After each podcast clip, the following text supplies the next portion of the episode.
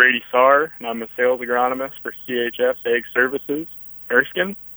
We're pleased to bring you this update from the Red River Farm Network, CHS Ag Services, providing solutions for your success.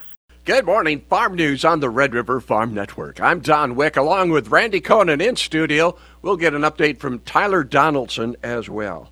Well, with this President's Day holiday, the futures markets are closed today. The Farm Service Agency and other government offices also closed. The Minnesota legislature is in session today. The South Dakota legislature is not. Seasonally mild temperatures are expected through much of this week. In many areas, temperatures will reach the upper 40s and even some low 50s. Maybe a little cooler on Thursday and Friday before another mild a surge of mild conditions. So a small area of snow showing up on radar this morning in central South Dakota between Highmore and Faulkton. It has been a classic El Nino for the northern plains, resulting in a warmer and drier than normal winter. USDA meteorologist Brad Rippey expects that to transition into a good planting season. We'll have a couple of cool down breaks embedded in this, but overall, mild conditions for the rest of winter on into spring. So that transition to spring should feature above normal temperatures. Not going to be much of a mud season this year because we, we a we haven't had a whole lot of precipitation since some of those surprise December rains and snows and uh, you know expecting drier than normal conditions and the warm weather should be a pretty easy start to the planting season. I really feel like as we head into that uh, spring season. A quick transition from El Nino to La Nina conditions will likely occur. Rippey believes that can result in drought for the western high plains and Pacific Northwest. I don't think that'll be as a big a concern as you move east in the Red River Valley and the, the upper Midwest. But then there a lot of questions about what could happen if this La Nina, this is the fourth time we've had La Nina in five years, as if we get it as expected.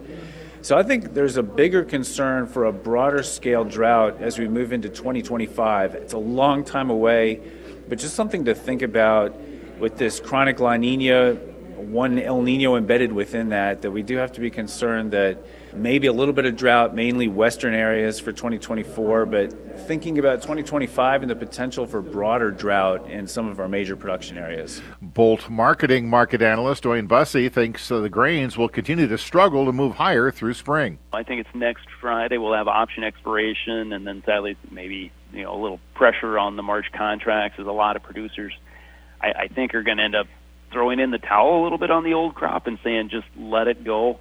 And I think this may sound weird, but I think that's exactly what we need to force a bottom. Um, a lot of times with these markets, you got to get the last bull out and flip him bearish, and then sure enough, that's the low, and the market can start to recover a little bit. Bussey expects the grain market to remain flat. No, I don't have a bullish story to tell you we have to make an upward trend from here, but the first thing we got to do is get the funds to stop selling and the farmers to maybe dump a little bit and then maybe we find and can recover, at least make a range bound into March, like I said, and then we got a whole growing season in front of us. So don't panic sell everything here. We still got to raise a crop in 24, so we'll start talking acres and the what ifs and things like that moving forward. Bauer Trading market analyst Ben Cash says corn being held in farmers' hands is weighing in on the futures market. A lot of cash corn seems like in farmers' hands, and that's what's weighing on the market. Um, a lot of March deliveries too that are due up. So uh, you know, once again, I think that's keeping the upside limited here for the corn market for the time being. But our export sales have been pretty impressive lately. Uh, we'll see if that you know that continues or not. Um, you know, as they move along in that first first crop corn harvest there in Brazil and start to get into a little bit of it um, there in northern Argentina as well. Transitional market is difficult for everyone. Uh, Consus, uh, Consus Ag consulting partner Angie Setzer says it's hard to sell $6 corn when you've sold 7 or $8 corn. The recent markets give farmers a false sense of security. For me, working with my growers, we're trying to focus on what we can control and really work to avoid unforced errors really don't get to where we're speculating or putting money where we shouldn't be, really get to where we're making sure that we are well aware of what our costs are and what we need to be accomplishing from a selling standpoint, just really working hard to make sure that we don't jump out of the frying pan and into the fire because we're desperate or worried or scared. Setzer, who was part of the USDA Ag Outlook Forum program, said it's important to lock in profit whenever possible. 5 to 10% rallies in bear markets are sometimes all you get. And so in corn, that's 40%. In beans, it's a buck. That's nice, right? But honestly, in a bear market, if you can get 5 to 10%, we tend to be pretty happy. This is the Red River Farm Network. Farm news on the Red River Farm Network. 20 Republican senators have signed a letter urging EPA to appeal the federal court decision to vacate the registration of dicamba. The lawmakers also want the agency to modify its existing stocks order so farmers, retailers, and manufacturers won't be impacted this spring. Lawmakers from this region signing the letter are North Dakota Senators John Hoeven and Kevin Cramer and South Dakota Senator John Thune. Corteva has reported the discovery of a suspected 2,4-D resistant water hemp population in north central Iowa.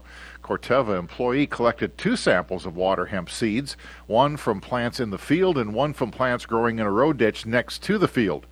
Greenhouse testing at Iowa State University initially confirmed the plants from the ditch were resistant to 2,4-D, while the plants from the field were not.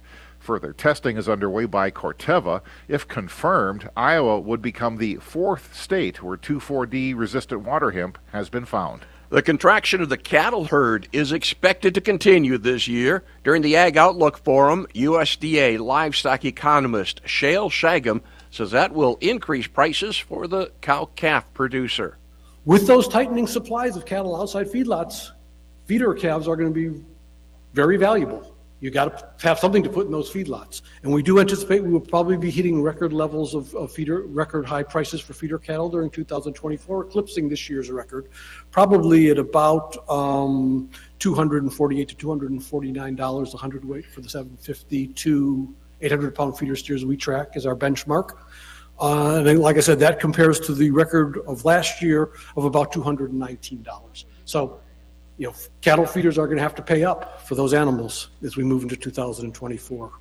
California's Prop 12 has now been fully implemented a month and a half. This initiative bans the sale of pork in California from farms anywhere that confine pregnant sows in gestation stalls.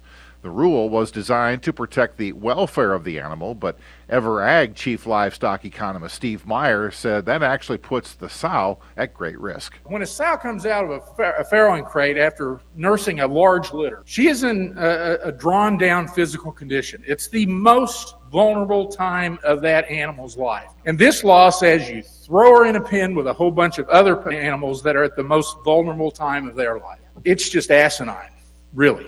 I mean, uh, the, the breeding crate allows her to recover physically, to get her bred, okay, and to really recover before you have to mix her in with pen mates. And folks, I've raised hogs pretty much all my life, and they don't treat each other nicely. They have to establish this, this pecking order, and this is not a real good thing for welfare. Massachusetts has a similar legislation in place, but the impact on food prices may prevent others from going down that same road. I, I don't doubt that some other states are going to try. I think some of those states are going to look at the results in California and say, we don't want to drive up the cost of food for our low income citizens. I mean, maybe that will prevail. I hope it does, uh, but we'll see.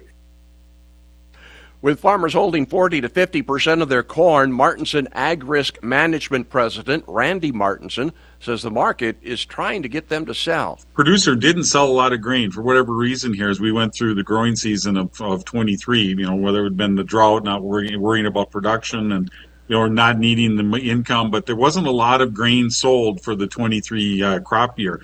Farmers are sitting on a lot of grain basically in storage, and I think the market is now just trying to, you know, get farmers to give up that grain, you know, just out of more of frustration than anything.